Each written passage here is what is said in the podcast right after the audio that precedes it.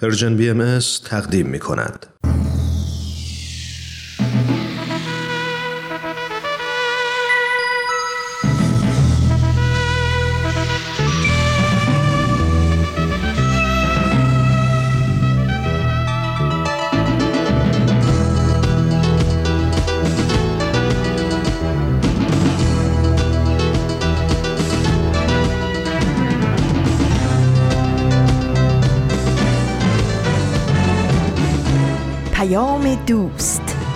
برنامه ای برای تفاهم و پیوند دلها.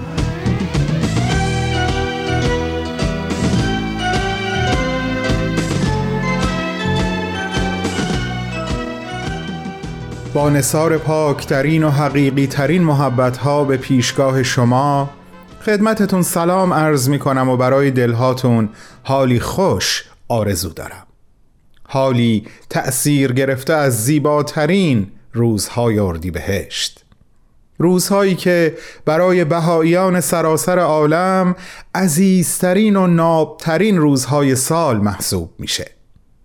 اگه شما عزیزان هم دوازده روز اول اردیبهشت یعنی عید رزوان رو گرامی میدارید و جشن می‌گیرید امروز که دومین روز از این عید نازنین هست من بهمن یزدانی فرصت رو مقتنم میشمرم و به سهم خودم به تک تکتون تبریک عرض می‌کنم. عید شما مبارک. عید گل باز آمده چشم ما روشن شده گل فراوان آمده قلب ما گلشن شده. خوش به حال قلب من خوش به حال قلب تو که رزوان آمده. روشن ز نور حق شده. روشن ز نور حق شده. امروز شنبه دوم اردیبهشت ماه از سال 1402 خورشیدی و 22 اپریل از سال 2023 میلادی هست. با فرازی دیگه از کلمات مکنونه از آثار حضرت بهاءالله که این روزها سال روز آشکار شدن مقام و رسالتشون رو جشن می‌گیریم.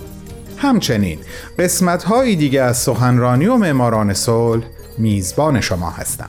آنچه نهان بود ایان آمده بهای جانم بها آمده به لطف و یمن قدم های او کل عالم صفا آمده. یادآوریم آن روز آن سلطان گل را. همان باغ دل افروز شوق دل همان روزی که تاجی بر سرش بود. رموز عشق و وحدت بر لبش بود.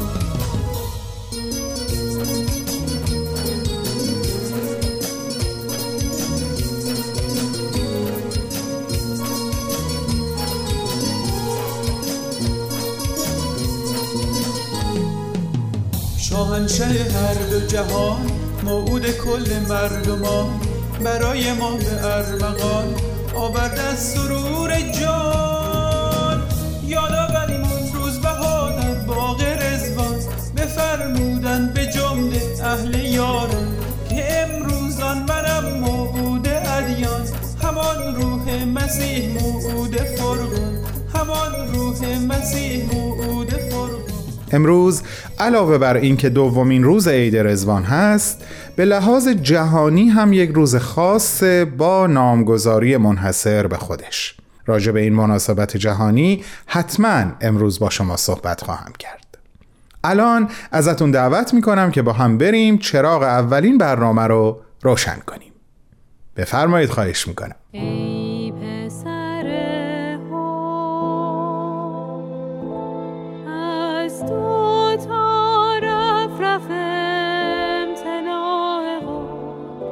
و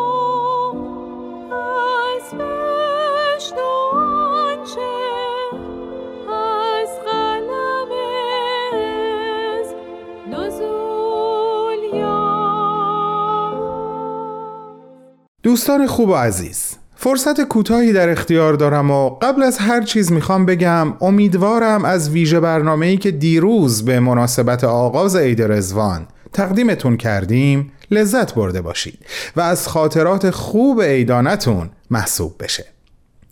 یه نکته ای که در ارتباط با عید رزوان خیلی برام جذابه و همیشه سعی می‌کنم تصویرش رو در ذهن خودم بسازم باغ غرق گلی هست که در حومه شهر بغداد میزبان حضرت بهاءالله و خانواده و دوستان ایشون بود.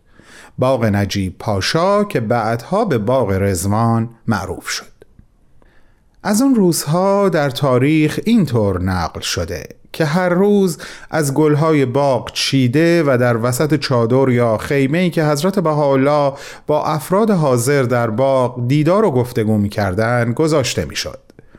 و گاهی چنان خرمنی از گل در وسط خیمه پدید می آمد که افرادی که دور اون خرمن حلقه زده بودن نمی‌تونستن به راحتی همدیگر رو ببینن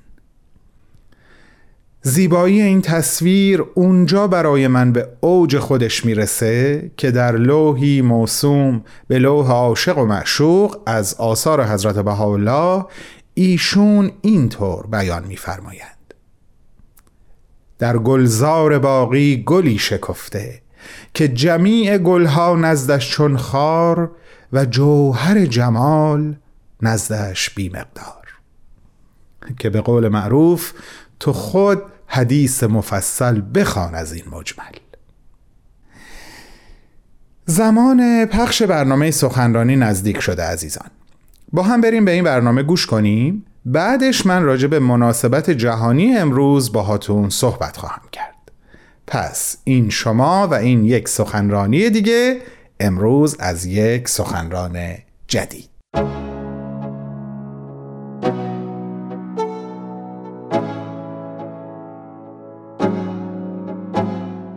دوستان علاقه من به برنامه سخنرانی. این هفته با یک سخنرانی جدید با شما هستم. این سخنرانی هم مربوط به سی و دومین کنفرانس سالانه انجمن دوستداران فرهنگ ایرانی هست که سال گذشته یعنی 2022 میلادی به صورت مجازی به مدت پنج روز از اول تا پنجم سپتامبر برگزار شد.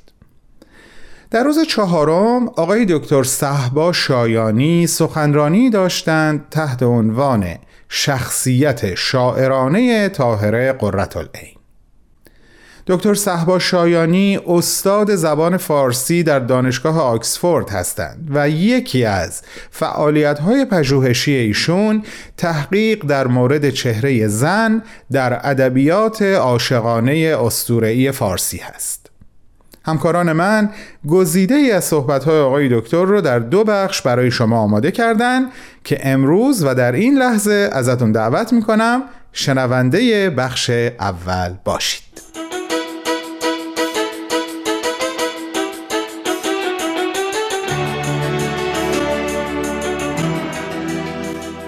تشکر فراوان از انجمن دوستداران فرهنگ ایرانی. من صحبا شایانی هستم و امروز در خدمتتون هستم که چند کلامی در مورد طاهره قرتالعین صحبت کنم. طاهره قرتالعین که در نوجوانی و بچگی در منزل به خاطر ذکاوت و هوش زیادش به زرین تاج و زکیه معروف بود و امروزه در جهان به طاهر قرتالعین معروف است به اسم فاطمه برقانی. بین سالهای 1814 میلادی تا 1818 میلادی در شهر قزوین در خانواده ای از فضلا و علمای زمان خود به دنیا آمد. طاهره قرتالعین بدون شک بیش از هر چیز برای کشف هجابش در گرد همایی بدشت معروف هستش زمانی که روبنده خود رو میان بابیان بر می داره و این زمان رو یک زمانی برای یک دین جدید و روزگاری جدید بر اساس تعالیم حضرت باب اعلام می‌کنه. ولی طاهر قرتالعین یک شخصیت شاعرانه هم داشته. شعر نویسی او در رابطه با ایمانش به نهضت باب بوده.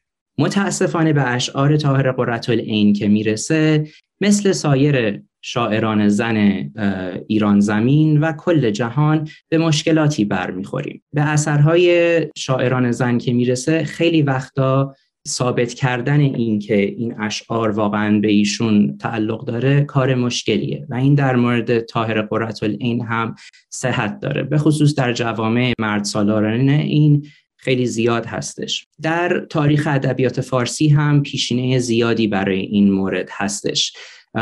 در مورد شاعران قدیمی مثل محستی گنجوی که در قرن دوازدهم می نویسه این مشکل هست در مورد جهان ملک خاتون که شاعری از قرن چهاردهم هم همزمان با حافظ شیرازی بوده این مشکل هستش و در حتی زمان معاصر با پروین اعتصامی و غیره. و خیلی زمان ها وقتی که حتی دیوانی از این بانوان شاعر وجود داشته باشه و دست شعری ازشون وجود داشته باشه به خاطر زن بودن به این اشخاص تهمت می‌زنن. مثلا در مورد جهان ملک خاتون این مورد هستش که مردان زمان خودش می نوشتن که به خاطر اینکه زنه شاعر خوبی نیست. یا در مورد پروین اعتصامی که در زمان شروع نوشتنش مردان ادب زمان خودش می‌گفتن که یک دختر امکان نداره بتونه انقدر قشنگ بنویسه. برای همین حتما اینها رو پدرش نوشته. در مورد طاهر قررت این مسئله دو برابره. برای اینکه از یک طرف زنه و از طرف دیگر شخصیت بسیار مهم و بارزی در نهزت بابی. و برای همین از هر دو طرف مورد اذیت و آزار و شک قرار گرفته میشه. ولی در طی تاریخ هر چقدر مردان متعددی سعی کردند که نام طاهره رو و اشعار او رو پاک کنن موفق نشدن. و به خاطر پژوهش دانشمندان متعددی چه از زمان خود طاهر قررت العین مانند ای جی براون چه بعد از اون به خاطر کسانی مثل فاضل مازندرانی نعمت الله زکایی بیزایی دکتر امین بنانی دکتر نصرت الله محمد حسینی خانم دکتر فرزانه میلانی جناب دکتر امرالله همت و جناب دکتر پرویز دامینیک بروکشا همه کوشیدن که یاد تاهره رو به عنوان یک شاعر نگه دارن البته همیشه در مورد اشعار تاهر قررت العین مشکل منصوبیت و ثابت کردن اینکه شعر شعر ایشون هست همونطور که عرض کردم وجود داره.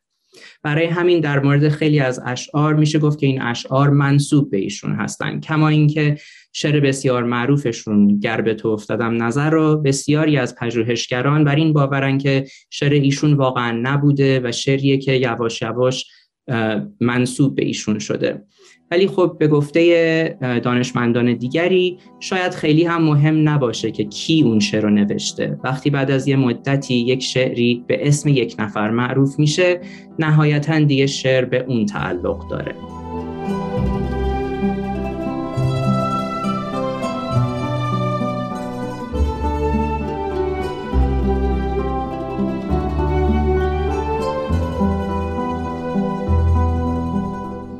دوستان عزیز شما شنونده گزیده ای از صحبت‌های آقای دکتر صحبا شایانی هستید.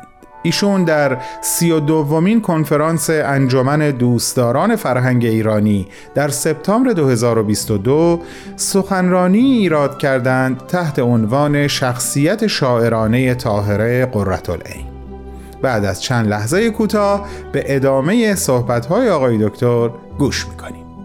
با من همراه باشید.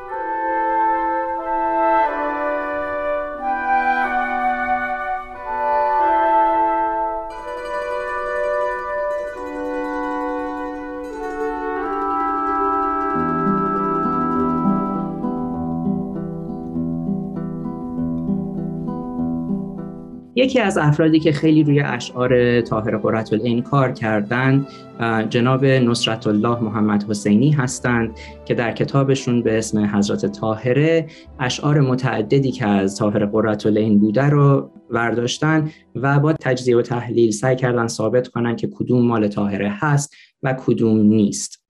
بنده بر اساس کتاب دکتر محمد حسینی سه شعر رو انتخاب کردم که به وضوح میشه گفت اشعار خود طاهر قررت العین هستند و استقبال و تضمینی از شعرهایی هستند که شاعران قبل از ایشون نوشتن. واژه استقبال رو در ادبیات فارسی وقتی استفاده می‌کنن که شاعری شعری بر ردیف و وزن یک شعر معروف شاعر گذشته ای می نویسه به این استقبال یا جواب میگن. تضمین برای وقتی هستش که شاعری یک مصرعی یا یک بیتی از شعر شاعر قبلی ور میداره اونو در شعر خودش میگنجونه و از روی اون یک شعر جدید می‌نویسه. شعری که امروز قراره در موردش براتون صحبت کنم یک تضمینیه یک تضمین خیلی واضحیه از اشعار مولانا. طاهر قررت العین در شعرش در این غزل می نویسه ای عاشقان ای عاشقان شد آشکارا وجه حق. رفع حجب گردید هان از قدرت رب الفلق. خیزید کیندم با بها ظاهر شده وجه خدا. بنگر به صد لطف و صفا آن روی روشن چون شفق. یعنی ز خلاق زمان شد این جهان خرم جنان. روز قیام است ای مهان. معدوم شد لیل قسق آمد زمان راستی کجی شدن در کاستی. آن شد که آن می‌خواستی از عدل قانون و نسق شد از میان جور و ستم هنگام لطف است و کرم. ایدون به جای هر سقم شد جانشین قوت و رمق علم حقیقی شد عیان جهل معدوم از میان. برگو به شیخ اندر زمان برخیز و برهم زن ورق. بود چه عمری واژگون وضع جهان از چند و چون. هان شیر آمد جای خون باید بگردانی طبق. گرچه به انظار ملل ظاهر شده شاه دول لکن به لطف لم یزل برهاند از ایشان قلق. این شعر که در وزن رجز مسمن سالم سروده شده هم وزن با هفتا از غزلهای مولانا هستش در کلیات شمس تبریزی که همه این هفت غزل با مصرع ای عاشقان ای عاشقان شروع میشن. به گفته زنده یاد دکتر امین بنانی این شعر به احتمال زیاد استقبالیه یا تضمینیه از شعر معروفی از مولانا. به احتمال زیاد شعری که ایشون بهش داشتن اشاره می‌کردن شعر مولاناست که شروع میشه با ای عاشقان ای عاشقان هنگام کوچ است از جهان. بگم که هیچ کدوم از این هفت شعری که در کلیات شمس تبریزی پیدا میشه هم ردیف با شعر طاهر قررت العین نیستن. ولی بر اساس تحقیقاتی که من کردم فکر نمی کنم که شعر طاهره تزمینی از اون شعر ای عاشقان ای عاشقان هنگام کوچ است از جهان مولانا باشه بلکه تزمینی از یک شعر دیگه مولانا یک غزل دیگه مولانا که اون هم با ای عاشقان ای عاشقان شروع میشه. مولانا می نویسه ای عاشقان ای عاشقان آمد گه وصل و لقا از آسمان آمد ندا کی ماه رویان سلا ای سرخوشان ای سرخوشان آمد طرب دامن کشان. بگرفت ما زنجیر او بگرفت او دامان ما. آمد شراب آتشین ای دیو غم کنجی نشین. ای جان مرگ اندیش رو ای ساقی باقی درا ای هفت گردون مست تو ما مهره ای در دست تو. ای هست ما از هست تو در صد هزاران مرحبا. ای مطرب شیرین نفس هر لحظه می جنبان جرس. ای عیش زین نه بر فرس بر جان ما زن ای سبا ای بانگ نای خوش سمر در بانگ تو طعم شکر. آید مرا شام و سحر از بانگ تو بوی وفا. بار دگر آغاز کن آن پرده ها را ساز کن. بر جمله خوبان ناز کن ای آفتاب خوشلقا خاموش کن پرده مدر سقراق خاموشان بخر. ستار شو ستار شو خوگیر از حلم خدا. هر دوی این اشعار که همونطور که عرض کردم هم وزنن هشت بیت دارند و از نظر تماتیک یا از نظر موضوعیت شبیهن. هر دو در مورد اون معشوق الهی دارن صحبت می‌کنن. البته در غزل رومی به خاطر تصویرسازی که می‌کنه و واژگانی که ازش استفاده می‌کنه یه خورده جای تعبیر و تفسیر بیشتر هستش که آیا این معشوق معشوق مجازیه یا معشوق جسمیه. ولی وقتی که نگاه می‌کنیم به اصطلاحاتی مثل گه وصل و لقا و غیره در غزل می‌بینیم که خب مسلما غزل یک غزل عرفانیه و اون معشوقی که بهش اشاره می‌کنه معشوق الهیه خداست.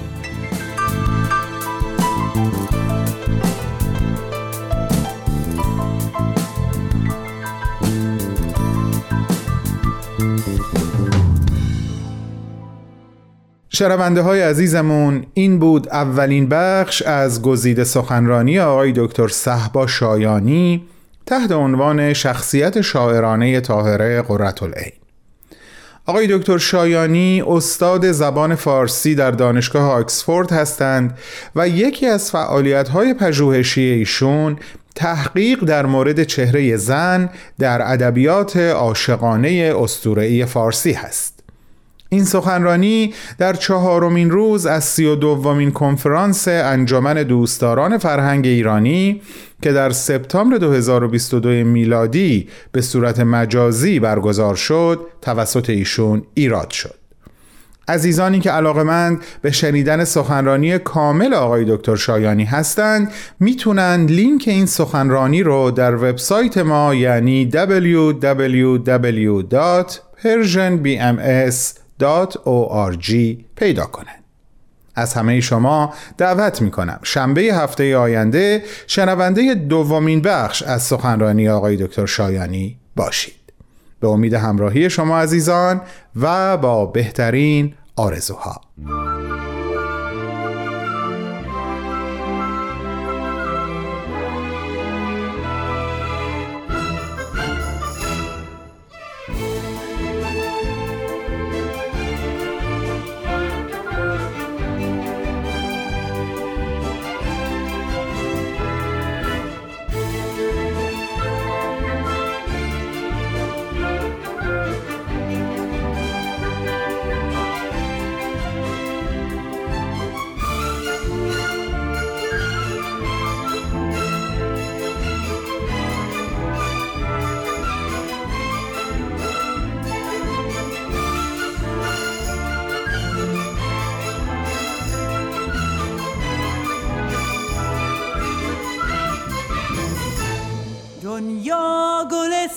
شد عید گل و وصل یار. گلزار پر الهام شد عید گل و وصل یار. رزوان بها بنگر پیمان بها بنگر. دلها همه رزوان کرد عید گل و وصل یار. ایام بهار آمد در باغ نگار آمد. جانها همه شادان کرد عید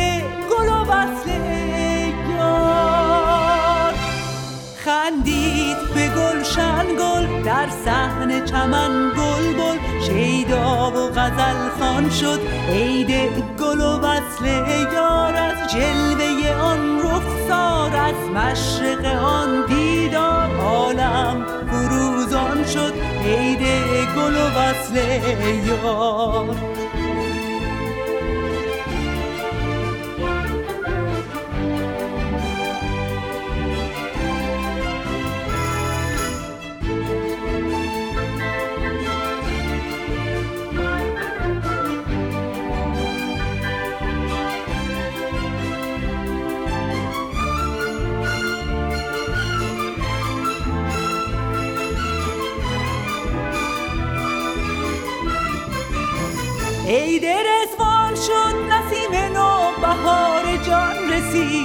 مرغ جان را زین بهاران نوبت الهان رسید.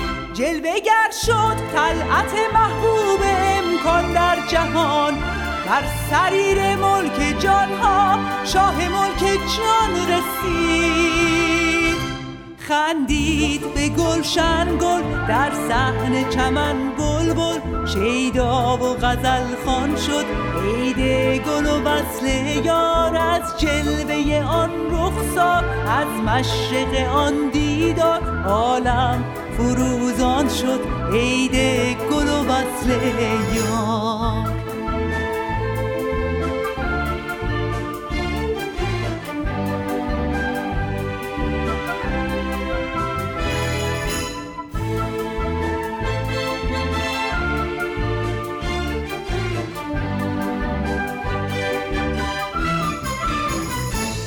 دنیا گلستان شد عید گل و وصل یار گلزار پر الهام شد. عید گل و وصل یار ز پیمان تازه شد رسوان پر از آوازه شد دوران که سلطان سریر جان به عالم تاج دار آمد بهار جان هویدا شد نشاط تازه پیدا شد. به صحنه گلشن جان ها نسیم مشکار آمد خندید به گلشن گل در صحن چمن بلبل. شیدا و غزل خان شد عید گل و وصل یار از جلوه آن رخسار. از مشرق آن دیدار عالم فروزان شد عید گل و وصل سلام دوباره به حضور همگی شما و تشکر قلبی بابت همراهیتون دوستان عزیزم. و اما مطلبی که گفتم بعد از برنامه سخنرانی خدمتتون میگم. امروز روز جهانی زمین پاک هست. زمینی که تنها خونه خاکی من و شماست. دست کم تا اطلاع ثانوی که علم خونه دیگه ای رو در این کهکشان کشف بکنه. زمینی که حضرت بهاءالله اون رو برای اهل عالم یک وطن معرفی کردند. زمینی که در کمال فروتنی و متانت زیر پای ما قرار گرفت تا از او خاکساری و فروتنی و باروری بیاموزیم. زمینی که اجازه داد تا با تیغه تیز گاواهن سینه عاشقش رو بشکافیم و او در عوض به ما خرمن خرمن گل و گندم و سبزی و آبادی اهدا کنه. این زمین پاک به دست ما سپرده شد و برای دوباره پاک شدن و پاکیزه موندن باز هم چشم به دست ها و دلهای ما دوخته. امروز فرصت خوبیه تا یک بار دیگه شاید عمیقتر از دفعات قبل به سهم خودمون در این رابطه فکر و مسئولیت سنگینمون در قبال این وطن موسع را مرور کنیم. بسیار هم عالی. برنامه معماران صلح آماده پخشه یادآوری می کنم که به دلیل بازپخش بودن این برنامه ممکنه یک جاهایی از صحبتها با امروزی که داریم دوباره بهش گوش می کنیم همخانی نداشته باشه. بریم به استقبال این برنامه.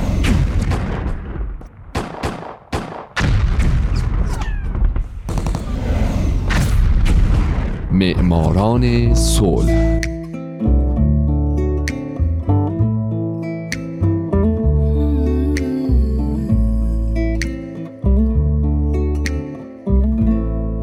اینجا رادیو پیام دوسته و الان نوبت معماران صلحه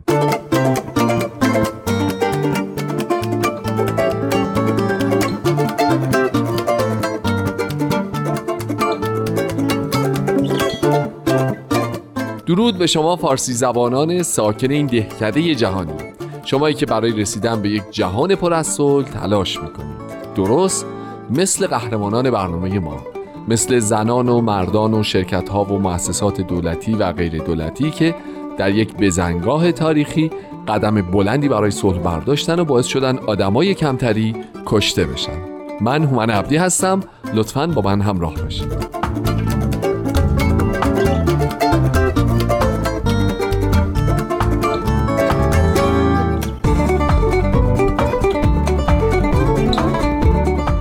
هفته سال 1994 شیمون پرز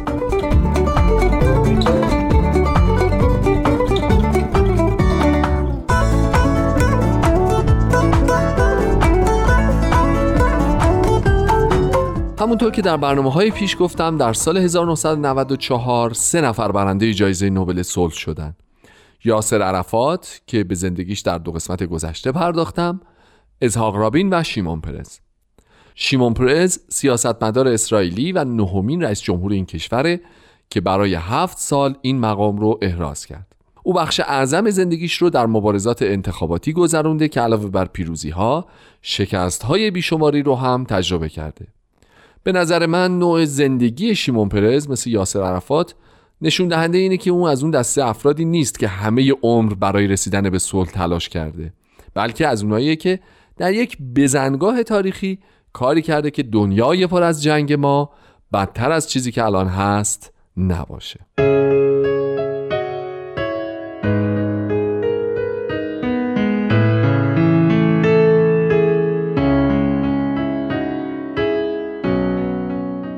شیمون پرز یا پرسکی در 2 آگوست 1923 در ویشنیو در لهستان به دنیا آمد. والدینش سارا و اسحاق پرسکی بودند. شیمون در خونه به زبان عبری حرف می‌زد و زبان لهستانی رو تو مدرسه یاد گرفت. پدرش تاجر ثروتمندی بوده که چوب صادر می‌کرده و مادرش هم کتابدار بوده. شیمون یه برادر کوچکتر از خودش داره. او میگه از اونجایی که به خاطر دعای پیشوای مذهبی برای بچه دار شدن والدینش به دنیا اومده به خودش میباله اجداد شیمون از خاخامهای متنفذ دیانت یهودی بودند. پدر بزرگش خاخام زوی ملتزر تأثیر زیادی بر روی زندگی شیمون داشته. بهش قوانین شرعی یهود رو یاد داده او رو با دیانت یهودی آشنا کرده و این تاثیر اونقدر زیاد بوده که حتی شیمون از والدینش هم متعصبتر میشه. به طوری که توی مصاحبه گفته که یه بار داشته میشنیده اونها در روز سبت به رادیو گوش می‌دادند که زده و رادیو رو کلا شکسته.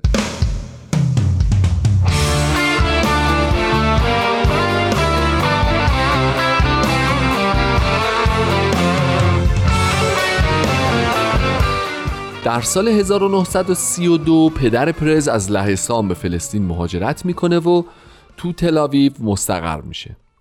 دو سال بعد خونواده به پدر میپیوندن. شیمون تحصیلاتش رو در اونجا شروع می‌کنه و در 15 سالگی به مدرسه کشاورزی میره.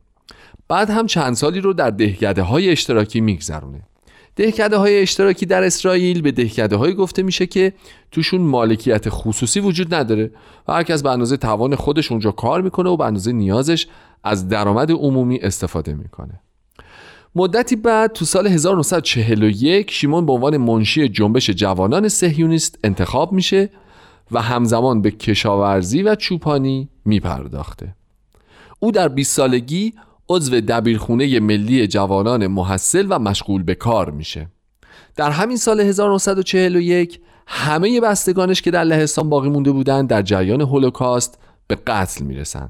بعضی هاشون از جمله پدر بزرگش در کنیسه شهر زنده زنده سوزونده میشن.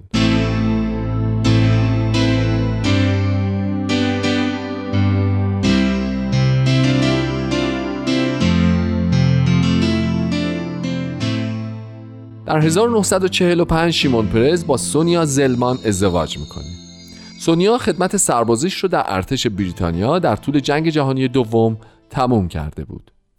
او اونجا راننده کامیون بود. سونیا در طول زندگیش با پرز سعی می‌کرد از انظار مردم دور بمونه و حریم خصوصی خود و خانوادش به خصوص تا فرزنداش رو حفظ بکنه. با رئیس جمهور شدن پرز سونیا مخالف بود و حتی وقتی همسرش رئیس جمهور شد ترجیح داد به جای رفتن به مراسم سوگند رئیس جمهوری در آپارتمانش در تلاویو بمونه از این زمان به بعد این دو به طور جداگانه زندگی می‌کردن تا اینکه بالاخره سونیا در 20 ژانویه 2011 در سن 87 سالگی در آپارتمانش درگذشت.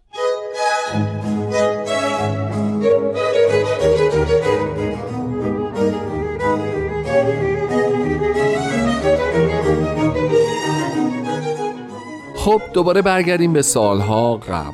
پرز در دهه 1940 تونست جای خودش رو در سیاست تا حدودی باز بکنه. بعدتر در دهه 1950 پرز مدیر هیئت اعزامی وزارت دفاع در ایالات متحده بود. زندگی تو آمریکا باعث شد بتونه در دانشگاه های نیویورک و هاروارد به تحصیل بپردازه. دو سال بعد او اول معاون و بعد رئیس کل وزارت دفاع شد. اونم تو 29 سالگی. و به این ترتیب او شد جوانترین کسی که چنین مقامی رو احراز کرده. پرز در این زمان دستن در کار خرید اسلحه و ایجاد متحدین استراتژیک برای دولت اسرائیل شده بود. دو موضوعی که برای دولت اسرائیل فوق‌العاده مهم بود. در سال 1954 شیمون که شده بود مدیر کل وزارت دفاع با مشارکت فرانسه و بریتانیا جنگ سوئز رو طراحی کرد که البته در جریان جنگ وقتی آمریکا و شوروی در اون مداخله کردند فرانسه و بریتانیا نتونستند به اهدافی که دوست داشتن دست پیدا بکنن.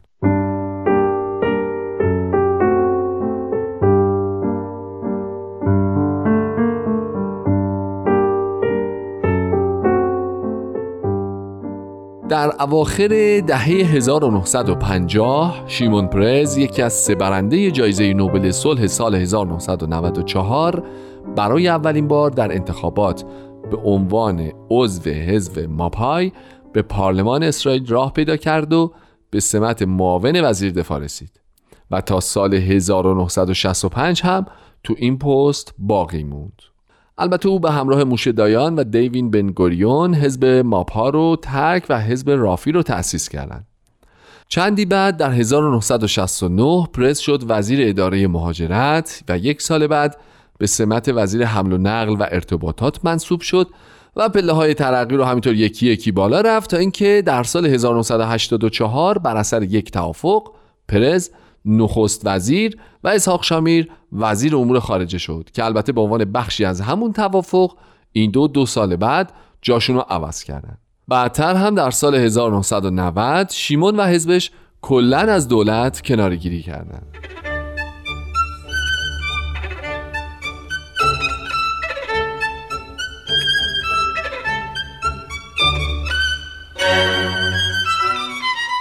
دوری از دولت اما فقط دو سال طول کشید. شیمون پرز در سال 1992 وزیر امور خارجه دولت اسحاق رابین شد. یه سال بعد او و اسحاق رابین از یک سو و یاسر عرفات از سوی دیگه در اسلو پایتخت نروژ مذاکراتی محرمانه و مخفیانه را انجام دادند که سرانجام در همون سال 1993 منجر شد به امضای پیمان نامه اسلو در واشنگتن. بر پایه این پیمان نامه همونطور که هفته پیش هم گفتم خدمتون حکومت خودگردان فلسطین در برخی از مناطق کرانه باختری و نوار غزه ایجاد شد. قرار شد شهرکسازی های اسرائیل در این مناطق به تدریج حذف بشه. کنترل زمینه های مختلف زندگی از جمله آموزش و پرورش مستقیما به دولت موقت فلسطین سپرده شد و از طرف فلسطین هم قرار شد که خشونت علیه اسرائیلی ها تحریم و اسرائیل به رسمیت شناخته بشه. که خب خودتون بهتر از من می‌دونید هیچ وقت طرفین درگیر به مفاد نه این توافقنامه نه هیچ توافقنامه دیگه ای به درستی پایبند نبودن که نتیجه شده یه همچین کلاف سردرگمی که الان خاورمیانه باهاش روبروه.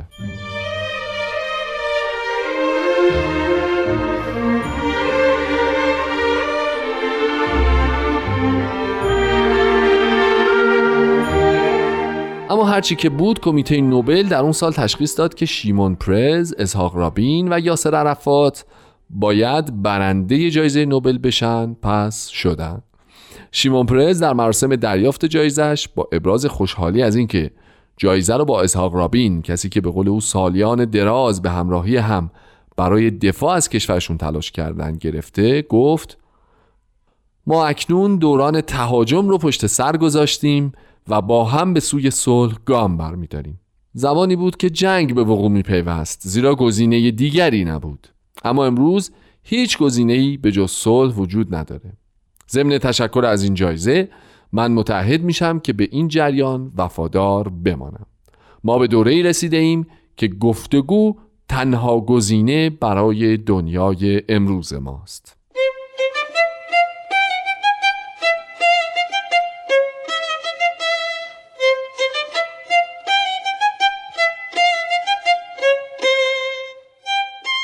دوستان عزیز میشه درباره زندگی پرماجرای کسانی مثل عرفات، اسحاق رابین یا شیمون پرز ماها و ماها حرف زد. اما من ترجیح میدم به زندگی پرز بعد از زمانی که نوبل صلح گرفته دیگه نپردازم چرا که مثل اکثر سیاستمداران منطقه خاورمیانه زندگیشون خیلی موضوع برنامه ما که بیشتر حول مسئله صلح دور می‌زنه ادامه پیدا نمی‌کنه و از این سوژه مقداری فاصله می‌گیره. بنابراین اگر اجازه بدید من هفته بعد به زندگی اون یکی برنده نوبل صلح در سال 94 می‌پردازم. اسحاق رابین. خیلی ممنونم. هومن عبدی هستم و طبق معمول امیدوارم شمایی که امروز یکی از شنوندگان برنامه بودید در آینده یکی از برندگان نوبل صلح باشید. شاد باشید و خدا نگهدار.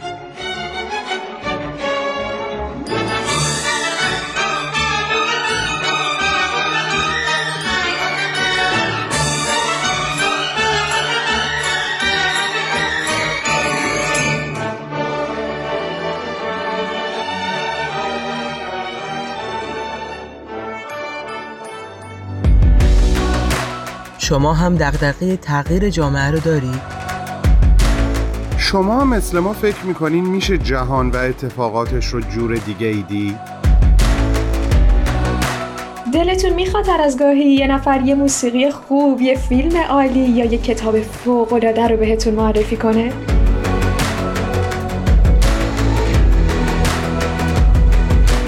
پس با ما هر جمعه تو پادکست هفت همراه باشید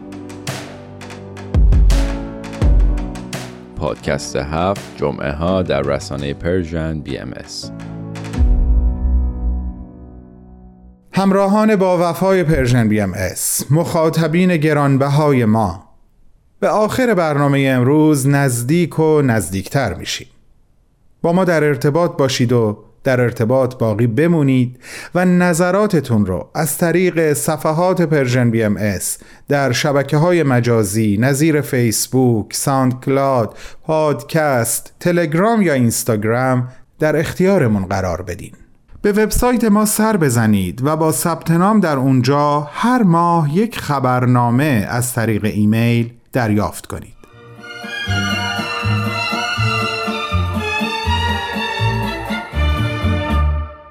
می‌تونیم همسایه های نامرئی و بیتفاوتی برای همدیگه نباشیم. می‌تونیم همسایه های فضول و آزاردهنده هم برای همدیگه نباشیم. یه چیزی هم هست به اسم همسایه خوب. می‌تونیم همسایه های خوب و با ملاحظه‌ای برای هم باشیم و با کمک هم محله های متفاوتی رو بسازیم. محله هایی که نه مجموعی از قله های محکم برای پناه گرفتن که فضاهایی باشه برای دوستی و محبت و حمایت متقابل.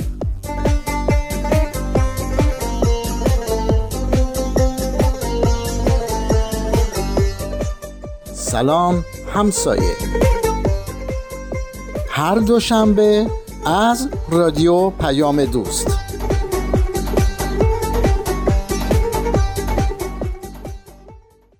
در برنامه سخنرانی یک بار آدرس وبسایت رو براتون خوندم. اینجا هم دوباره یادآوری می‌کنم.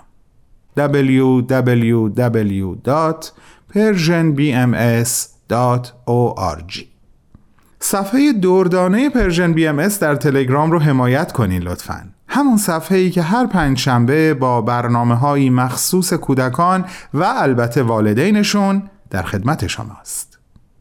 از اینکه امروز تونستم روز جهانی زمین پاک و همچنین دومین روز از عید رزوان را با حضور عاطفی شما گرامی بدارم حقیقتا خوشحالم.